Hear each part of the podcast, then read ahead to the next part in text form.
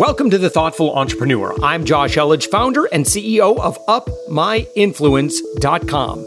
We believe that every person has a unique message which can positively impact the world. Now, on this podcast, your host, veteran radio personality Jennifer Longworth, encourages entrepreneurs to share not only their expertise, but their stories and their hearts. You're going to love this show. You're going to hear real stories from real people on The Thoughtful Entrepreneur. So let's go.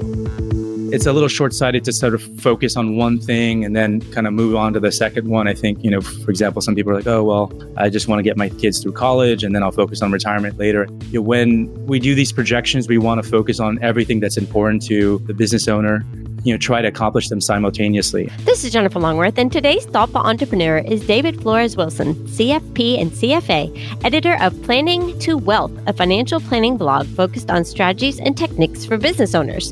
His financial guide has appeared on Yahoo Finance, Investopedia, C N B C, Investment News, and others.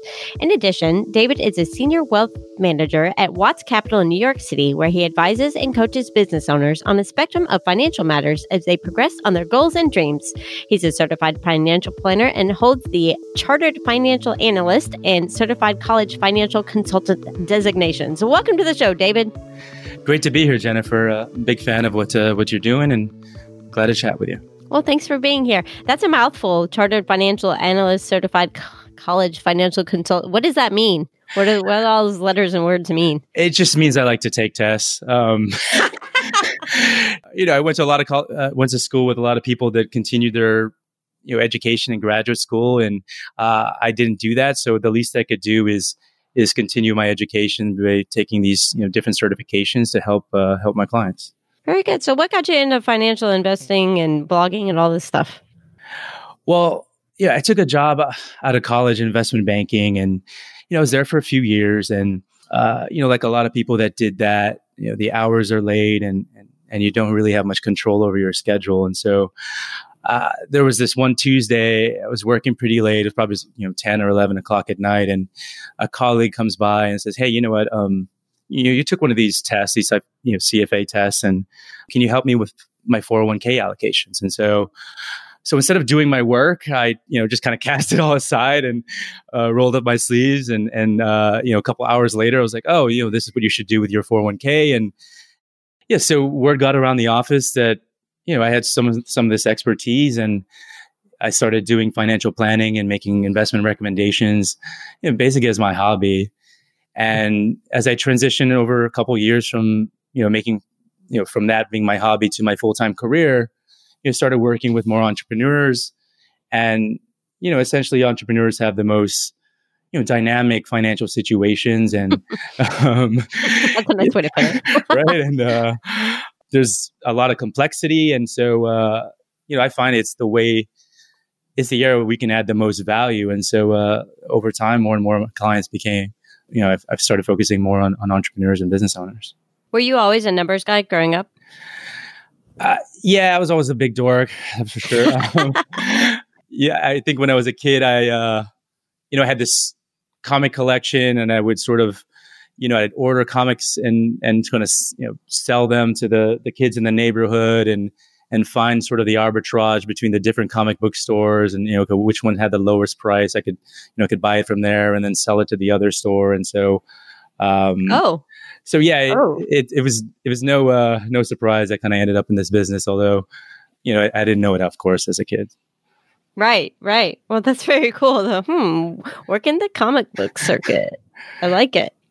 As we work now, I think it's, um, essentially being a you know a strategy partner, right, for for our clients who are entrepreneurs, and and you know just kind of looking at their business issues and personal issues, and and you know making decisions and, and recommendations. I think you know for example, there's a there's a serial entrepreneur that we work with that you know sold a business and is starting a family, and you know they want to buy you know a nice home and go on awesome vacations and and fund the college education for their newborn. But at the same time, they want to go out and, and fund this new business and, and build out a management team and, and and a sales team and invest in technology. And, you know, all these different things take money. And, you know, at the end of the day, we're you know, investigating what's important to them in terms of their values and their goals. And, uh, you know, we run the projections and look at the data and, and, and you know, put checklists and systems in place so that, you know, we don't miss any financial planning opportunities for their family or, or their business, and so that they're able to, you know, fund that new business without putting the family goals at risk or putting their financial independence and independence at risk.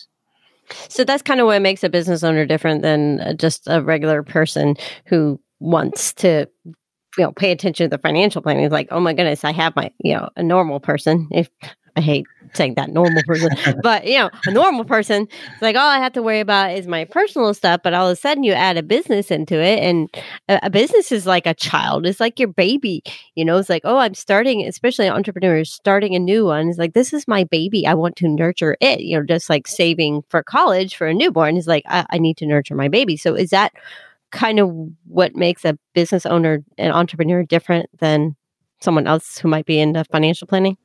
Yeah, exactly, Jennifer. I think, you know, so much of a, a business owner's net worth is tied up in that enterprise, and you know where they should focus on really depends kind of on the life cycle of that business owner, and, and there's just so many different, you know, stakeholders that that rely on, on the owner of a business. You know, there's family goals, and you know they want to do their, uh, you know, take care of their employees and keep their investors happy, and and maintain uh, great relationships with their suppliers and their customers. And so, you know, how you allocate capital across, you know, from, you know, how much goes in growing the business versus living expenses versus, you know, putting some aside for retirement, you know, very complicated decisions. And, you know, as, as a business owner progresses, you know, well, you know, should you be taking money out of the business? Should you be diversifying?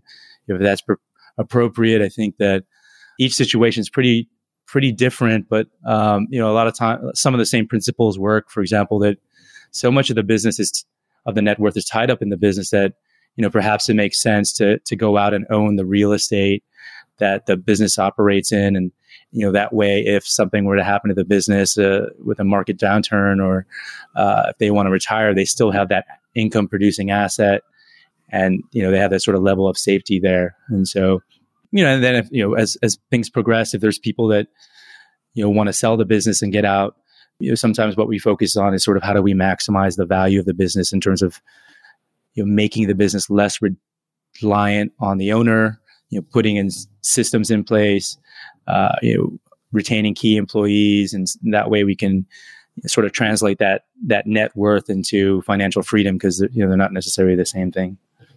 Right. Right. When I think about financial planning, a lot of times I think of the the end goal, you know, the retirement, the investing to get to retirement and stuff like that. And as entrepreneurs and business owners, it's not like we can just throw money into our four oh one k. You know, if you are an employee and you get this employer match and everything, it's like, oh, I'm set for retirement because of my four oh one k. But it's totally different when you're talking about business owners. So what does that look like for us? Yeah, I think that... Um you know, kind of always goes back to w- what are you focused on in terms of goals and sort of short-term and long-term. And I think that it's a little short-sighted to sort of focus on one thing and then kind of move on to the second one. I think, you know, for example, some people are like, oh, well, I just want to get my kids through college and then I'll focus on retirement later. You know, when we do these projections, we want to focus on everything that's important to the business owner, you know, try to accomplish them simultaneously. And I think that, you know, it is possible if, you know, you, you save the right amount, and, you know, there's a lot of tax benefits uh, available to business owners. And so, uh, you know, a big part of what we do is just sort of, you know, making people aware of what's out there, and, and getting the team on board and say, hey, you know, what have you thought about, you know, restructuring your business so that way you can take advantage of this, uh, this technique, or, Um, if you have a capital gain, you know, maybe you consider a, you know, ten thirty-one exchange or an opportunity zone investment. And so, you know, it's, it's really just very specific into, you know, what's going on. And I think that, you know, we all go through these different life events, and, you know, they're all different. They're all very stressful. And, and, you know, some of them are happy events and some of them are, are quite the opposite. And I think that if we're doing our job, we, we have a plan in place that, you know, we don't know exactly when, you know, something, you know, wonderful or, ha- or bad is going to happen, but uh, we can be ready and, and sort of make the most of it, uh, you know, so that there isn't, you know, disruption to the family or business and, or, or the finances. So how do you get started when you're like, uh, an entrepreneur comes to you and is like, hey, I need help. I don't know what I'm doing. What are the first steps we take?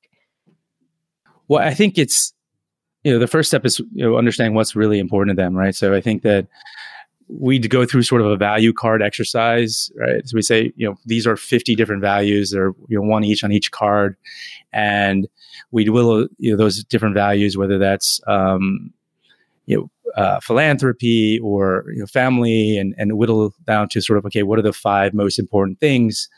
And then we, you know, f- figure out what their goals are. And then uh, as we put a plan together, we want to have alignment between, okay, what are their values? What are their goals? And what are they actually doing in terms of financial behaviors? And so it's an iterative process, but uh, it's, uh, it, you know, it's one that we can, you know, can really find out what's important to them and, and and achieve financial freedom if, if we do it right. So all of us kind of need to know that anyway. You know, what, where do your priorities lie? They say if you look at your checkbook, I mean, checkbook, that's so antiquated. But we used to say, yeah. if you look at your checkbook, you know where your priorities lie. What do we say now? Look at your bank statement, look online, whatever, look at your online banking.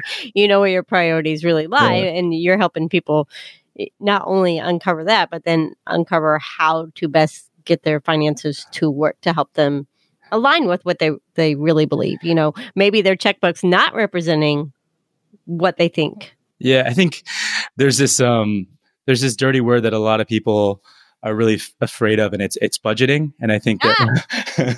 and uh, you know, I think it's, you know, people see it as such a drag, and it's uh, it's uh, you know, they dread it really. And but I, it's you know, budgeting attempt, and you know, we should find another word for it, but it really is an opportunity, right? And I think the goal should be, you know, essentially to to know where your money's going before it comes in, right? And mm, so, yeah. and if, if we know, and just to be realistic about, okay, well, you know, we know that we're going to spend X amount every month on frivolous activities, and, you know, just be honest with ourselves and and, and budget for that. And so, when the money comes in, and if we, uh, you know, the, the sort of the ideal is to know where it's going, and, and that way uh, uh, we can make progress on these these various goals. Yeah, fantastic. So, what advice do you have for the thoughtful entrepreneur who's listening? Well, I really emphasize to people to to build a team, right? And I think that uh, you know, find people that you can trust, that can give you objective advice, and that can work well together. You know, not just your financial advisor, but your C P A, your, you know, estate attorney, insurance broker, uh, corporate attorney. Um, you know, create a system of checks and balances where they, you know, they bring ideas and strategies, and, and those ideas and strategies are evaluated by the other members of the team, and, and you all move the business forward. Yeah, yeah. A, a lot of folks on this show have mentioned putting the right team around you. Now, you have a different type of team than a lot of them are mentioning with all the, the finance people, but it's always important to know that you you know, a, as entrepreneurs, we're growing this business, and we think we know how to do everything better than everyone else. And it's like, okay, no, really, I don't know anything at all about accounting or about business law or about all these things. So, well, I mean, h- how are you finding the team?